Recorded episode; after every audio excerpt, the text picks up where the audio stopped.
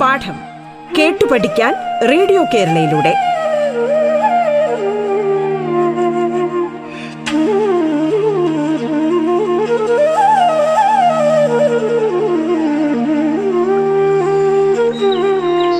ഗംഗാസമുദ്രത്തിലെ മഹാജനപദങ്ങൾ എന്ന ഉപപാഠഭാഗവും അതുപോലെ തന്നെ വൈദേശിക ബന്ധങ്ങൾ എന്ന സബ് ടൈറ്റിലുമാണ് നമ്മളിന്ന് ചർച്ച ചെയ്യുന്ന പ്രധാനപ്പെട്ട പാഠഭാഗങ്ങൾ. നിങ്ങൾക്കൊപ്പം ഞാൻ ബിന്നി സാഹിതി. നമ്മളിന്ന് ചർച്ച ചെയ്യാൻ പോകുന്ന പാഠഭാഗം മഹാജനപദങ്ങൾ എന്നുള്ളതാണ്. മഹാജനപദങ്ങൾ എന്ന വാക്കുകൊണ്ട് അർത്ഥമാക്കുന്നത് എന്താണ് എന്നുള്ളതാണ് നമ്മൾ പ്രത്യേകമായി ശ്രദ്ധിക്കപ്പെടേണ്ട ഒരു കാര്യം. നമ്മൾ പാഠപുസ്തകത്തിലൂടെ ഒന്ന് സഞ്ചരിക്കുകയാണെങ്കിൽ നൂറ്റി മുപ്പത്തി എട്ടാമത്തെ പേജിൽ അജാതശത്രുവിന്റെ സന്ദർശനത്തിന്റെ ഒരു ചിത്രം നമുക്ക് വായിച്ചെടുക്കാൻ സാധിക്കും. മധ്യപ്രദേശിലെ ബുദ്ധകേന്ദ്രമായ ഫാർഹുദിലെ ഒരു സ്തൂപത്തിൽ കൊത്തിവെച്ചിട്ടുള്ള ചിത്രീകരണമാണ് ഞാനിവിടെ സൂചിപ്പിച്ച അജാത ശത്രുവിന്റെ സന്ദർശനം. നമുക്ക് ആ ചിത്രത്തിലൂടെ ചെയ്യേണ്ടത് ആ ചിത്രത്തെ കൃത്യമായി ഒന്ന് സ്കാൻ ചെയ്ത് എടുക്കുക എന്നുള്ളതാണ്. സ്കാൻ ചെയ്തെടുക്കുക എന്ന് പറഞ്ഞാൽ പടത്തിൽ കാണിച്ചിട്ടുള്ള ചിത്രീകരിച്ചിട്ടുള്ള ഓരോ ഭാഗവും എന്തെല്ലാം കാര്യങ്ങളെ ആണ് പ്രതിനിധാനം ചെയ്യുന്നത് എന്നതാണ് നിങ്ങൾ ഈ ചിത്രവായനയിലൂടെ ചെയ്യേണ്ടത്. അപ്പം നമുക്ക് ഒന്ന് കണ്ണോടിച്ചു പോയാൽ കൃത്യമായി നമ്മളൊന്ന് വിശകലനം ചെയ്താൽ ഇത് ഒരു രാജകീയ ഘോഷയാത്രയാണ് എന്ന് മനസ്സിലാക്കാൻ കഴിയും. രാജാവ് രണ്ട് വൃക്ഷങ്ങളുടെ മുന്നിൽ വലുത് കൈ ഉയർത്തി നിൽക്കുന്നതായിട്ടുള്ള ആണ് ഇതിൽ ചിത്രീകരണം നടത്തിയിട്ടുള്ളത്. അല്ലെങ്കിൽ അങ്ങനെയാണ് നമുക്കത് മനസ്സിലാക്കാൻ കഴിയുക. രാജാവും രാജ്ഞിമാരും കൈകൂപ്പി വണങ്ങി നിൽക്കുന്നു എന്ന് എന്നത് തന്നെ ഈ യാത്രയുടെ പ്രാധാന്യം ആളുകൾക്ക് മനസ്സിലാകുന്ന ഒന്നായി തീരുന്നുണ്ട്. പിന്നെന്താ നമുക്ക് കാണാൻ കഴിയുക? ബുദ്ധന്റെ കാൽപ്പാടുകൾ കൊത്തിവെച്ച സിംഹാസനത്തിന് മുന്നിൽ രാജാവ് മുട്ടുകുത്തി വണങ്ങി നിൽക്കുന്നു എന്നുള്ളതാണ്. അതാണ് മുകളിൽ വലതുഭാഗത്തായിട്ട് കാണാൻ കഴിയുന്നത്. അപ്പോൾ എന്താണ്? അജാതശത്രു ഒരു ബുദ്ധ ഭിക്ഷുവായിരുന്നു. അല്ലെങ്കിൽ ഒരു ബുദ്ധമത അനുയായിയായിരുന്നു ബുദ്ധമതത്തിൽ നോട് ചേർന്ന് പ്രവർത്തിക്കുന്ന ഒരാളായിരുന്നു എന്ന് നമുക്ക് മനസ്സിലാക്കാൻ സാധിക്കും. നമ്മൾ കഴിഞ്ഞ നമ്മൾ നേരത്തെ തന്നെ ബുദ്ധമതത്തെക്കുറിച്ച് ധാരാളം കാര്യങ്ങൾ പഠിച്ചു കഴിഞ്ഞിട്ടുണ്ട്. അങ്ങനെയാണെങ്കിൽ നമുക്ക് അടുത്ത ഇതിലേക്ക് പോകാം. മഗധയിലെ ഭരണാധികാരിയായിരുന്ന അജാതശത്രു ബുദ്ധനെ സന്ദർശിക്കുന്നതിന്റെ വിവിധ രംഗങ്ങളാണ് നമുക്ക് ഈ ചിത്രത്തിലൂടെ മനസ്സിലാക്കാൻ സാധിക്കുക.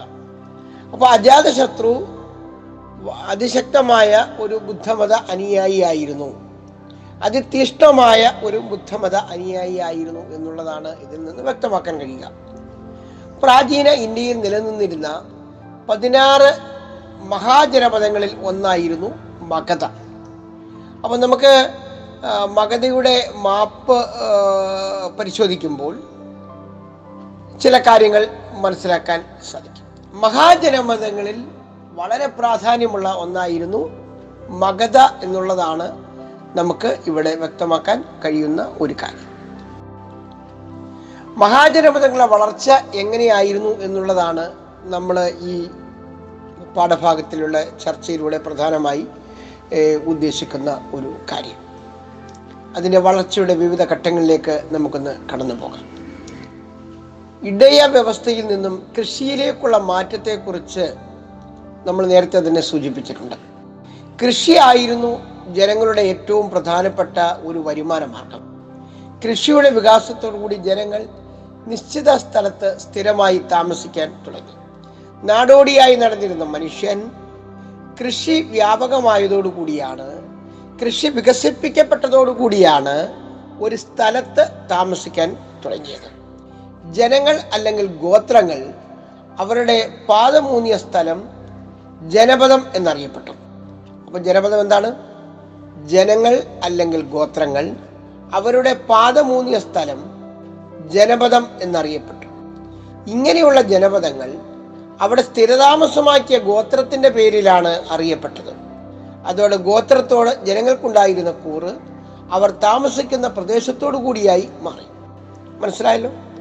ഗോത്രവും ജനങ്ങളും തമ്മിൽ അഭേദ്യമായി ബന്ധപ്പെട്ടിരിക്കുന്നു എന്നുള്ളതാണ്. അതോടൊപ്പം തന്നെ അവർ താമസിക്കുന്ന സ്ഥലത്തിന് ആ പ്രദേശത്തിനും വലിയ പ്രാധാന്യം ഉണ്ടായി. ഈ ജനപദങ്ങളിൽ പലതും കൂടി ചേർന്ന് മഹാജനപദങ്ങളായി മാറി. പല പല ജനപദങ്ങൾ കൂടിച്ചേർന്ന് എന്തായി മാറി? മഹാജനപദങ്ങളായിട്ട് മാറി. ഇപ്പോൾ പത്തോ പതിനഞ്ചോ ജനപദങ്ങൾ ചേർന്നാണ് ഒരു മഹാജനപദം ഉണ്ടായത് എന്ന് അർത്ഥം. അപ്പം ജനങ്ങളുടെ കൂടിച്ചേരലിന്റെ കഥയാണ് ജനപദങ്ങളിൽ നിന്ന് നമുക്ക് മനസ്സിലാക്കാൻ കഴിയുക. അവന്റെ സ്ഥിരതാമസത്തിന്റെ കഥയാണ് നമുക്ക് ജനപദങ്ങളിൽ കൂടി മനസ്സിലാക്കാൻ കഴിയുക. പതിനാറ് മഹാജനപഥങ്ങൾ ഇന്ത്യൻ ഉപഭൂഖണ്ഡത്തിൽ നിലനിന്നിരുന്നു. നമുക്ക് ഓരോന്നും വിശദമായിട്ട് ഒന്ന് നോക്കേണ്ടതുണ്ട്. ഒരു ഓട്ടപ്രദർശനം നടത്തണം. ചില മഹാജനപഥങ്ങളിൽ രാജവാഴ്ചയും മറ്റു ചിലതിൽ ഗണസംഘ ഭരണവുമാണ് ഉണ്ടായിരുന്നത്.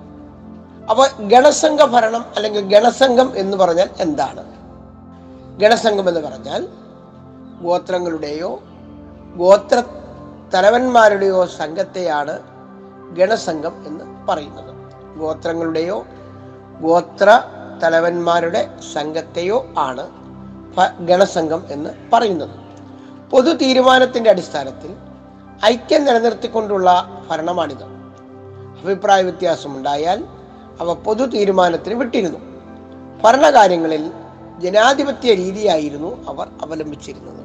അപ്പോൾ ഇന്ന് കാണുന്ന ഡെമോക്രാറ്റിക് സെറ്റപ്പിന്റെ ഒരു ആദിമ രൂപമായിരുന്നു മഹാജനപദങ്ങളിൽ നിലനിന്നിരുന്ന ഗണസംഘം എന്ന് വേണമെങ്കിൽ നമുക്ക് പറയാൻ കഴിയും.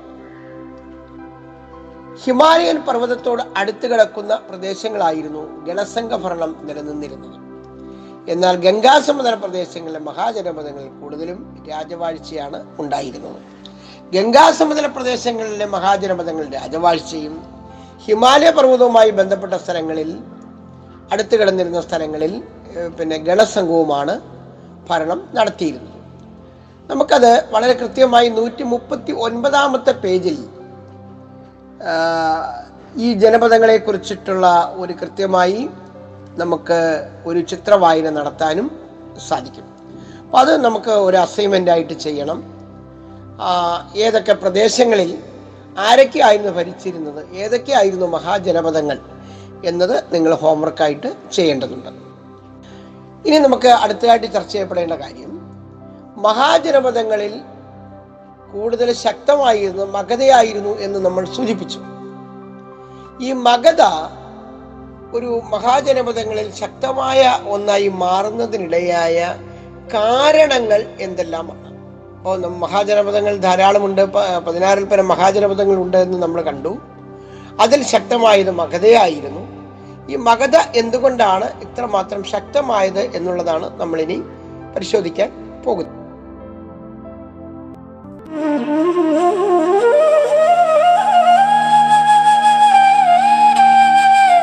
പാഠം കേട്ടു പഠിക്കാൻ റേഡിയോ കേരളയിലൂടെ. പാഠത്തിൽ ഇനി ഇടവേള.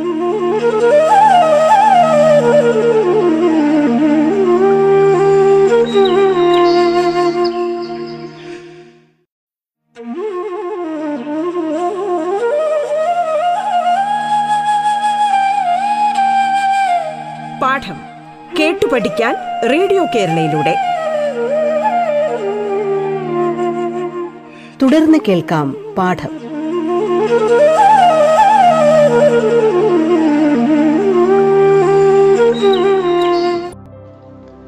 മഹാജനപദങ്ങളിൽ ശക്തമായത് മകതയായിരുന്നു അതിന്റെ കാരണങ്ങളിലേക്ക് നമ്മൾ ചിന്തിച്ചാൽ ഇരുമ്പയിരിന്റെ നിക്ഷേപം വൻതോതിൽ ആയുധങ്ങളും കാർഷിക ഉപകരണങ്ങളും നിർമ്മിക്കാൻ അവരെ സഹായിച്ചു. അവരുടെ സ്ഥലത്തെ പ്രധാനപ്പെട്ട ഇരുമ്പയിരിന്റെ നിക്ഷേപമാ ഒരു പ്രധാനപ്പെട്ട കാരണമായിരുന്നു ഇരുമ്പയിരിന്റെ നിക്ഷേപം പോലെ എന്തു പറ്റി? അവർക്ക് ആയുധങ്ങളും കാർഷിക ഉപകരണങ്ങളും നിർമ്മിക്കാൻ സാധിച്ചു. അപ്പോൾ അവർ കർഷകരായിരുന്നു. അവർ ഒരു സ്ഥലത്ത് താമസം ഉന്നയിച്ചവരാണ്. താമസിക്കാൻ ആരംഭിച്ചവരാണ്. ഈ താമസ സ്ഥലത്ത് അവർ കൃഷി ചെയ്തിരുന്നു. അങ്ങനെ കൃഷിയുടെ വികാസമുണ്ടായി.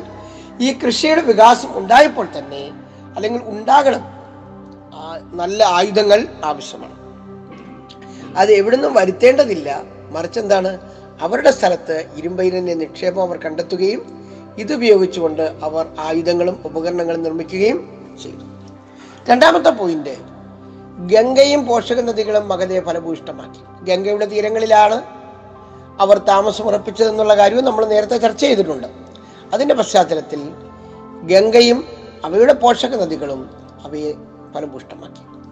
മൂന്നാമത്തെ കാര്യം ഗംഗാസമുദ്രത്തിലെ നിബിഡ വനങ്ങളിലെ മരങ്ങൾ ഉപയോഗിച്ച് വാണിജ്യ ആവശ്യത്തിനുള്ള വലിയ വഞ്ചികൾ പടർന്നു. എന്താണ്?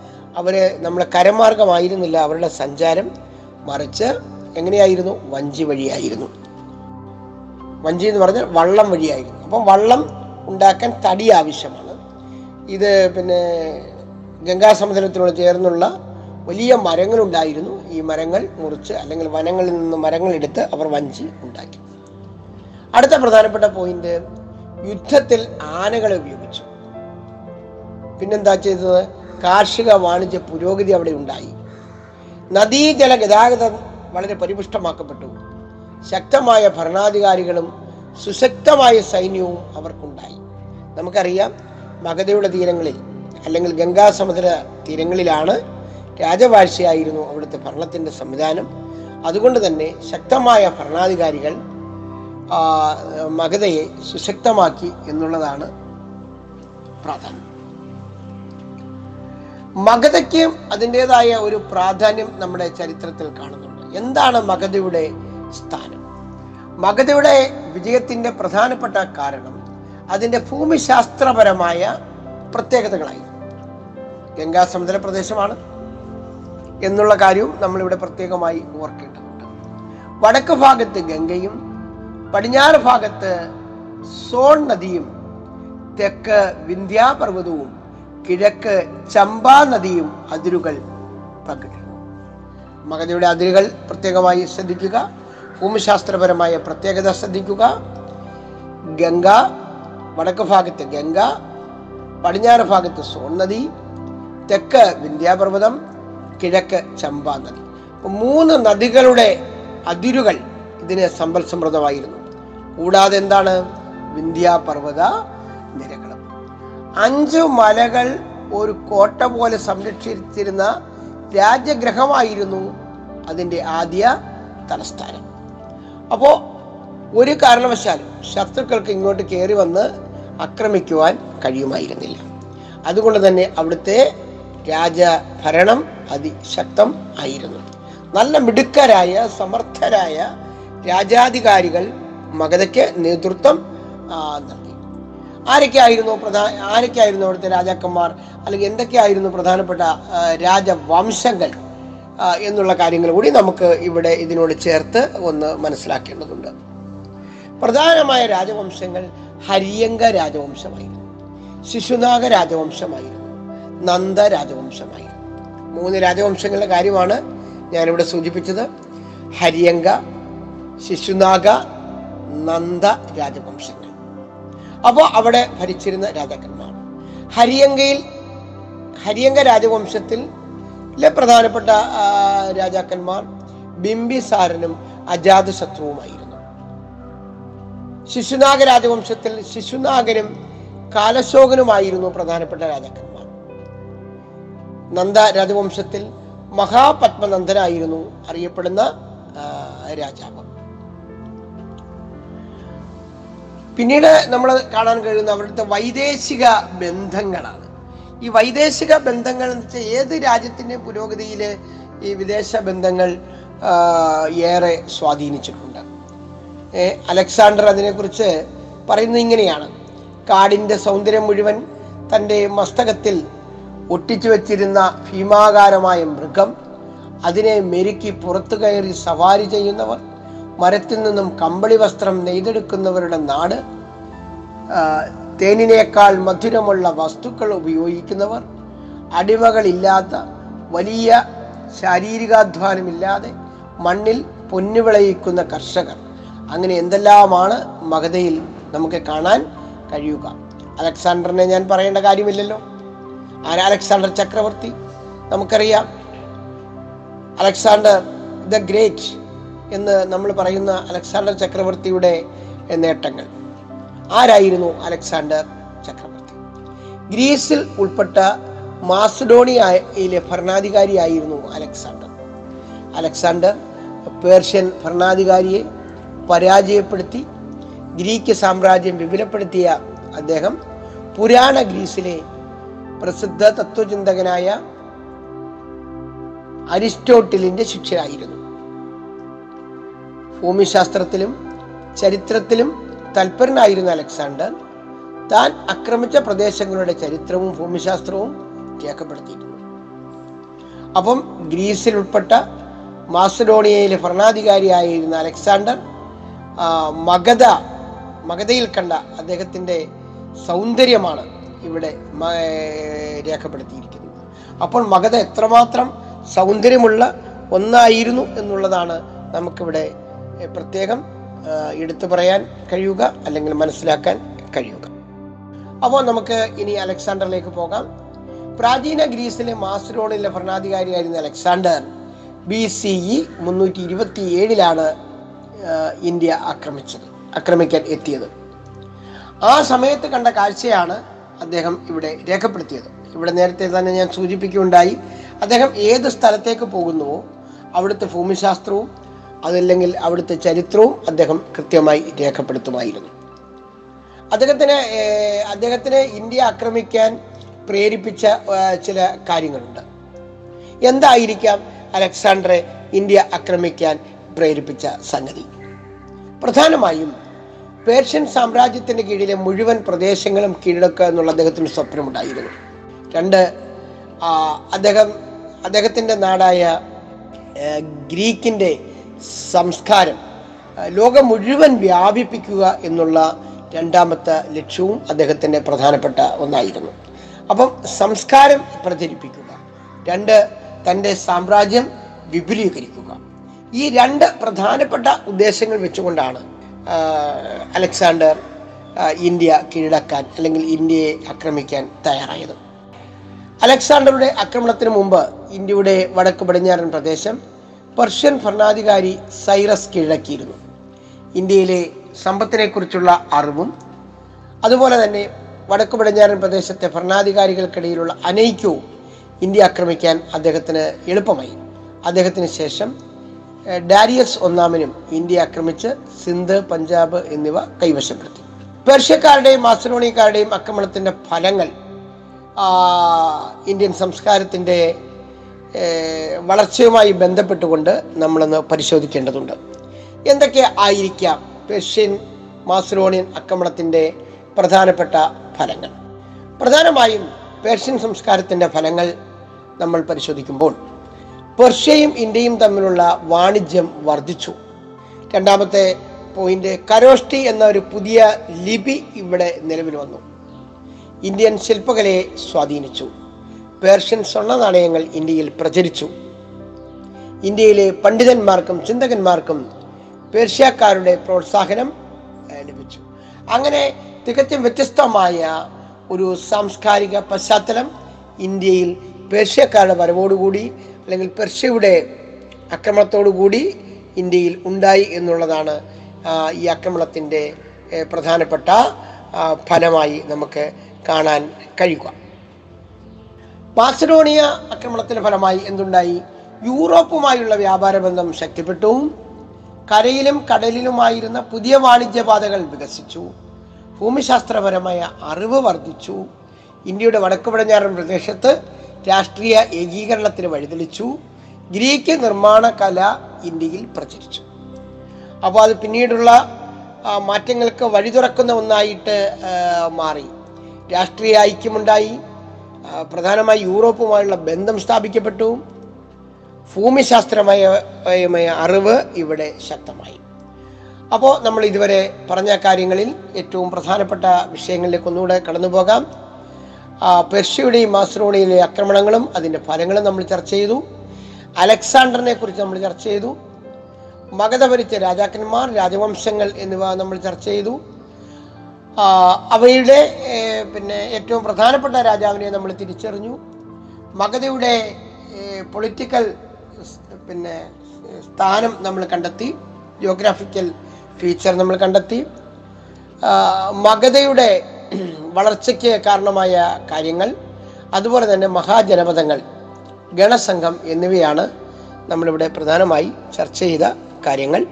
വളരെ കൃത്യതയോടുകൂടി പരീക്ഷയുമായി ബന്ധപ്പെട്ടുകൊണ്ട് എക്സാമിനേഷൻ പോയിന്റ് ഓഫ് വ്യൂവിൽ പ്രധാനപ്പെട്ട പോയിന്റുകൾ നിങ്ങൾ ഒന്നുകൂടി ഒന്ന് മനസ്സിലാക്കണം എന്ന് താല്പര്യപ്പെടുന്നു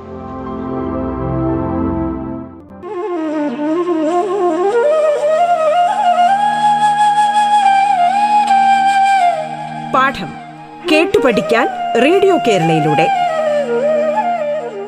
പാഠത്തിന്റെ ഇന്നത്തെ അധ്യായം പൂർണമാകുന്നു. ഇനി അടുത്ത ദിവസം കേൾക്കാം. നമസ്കാരം.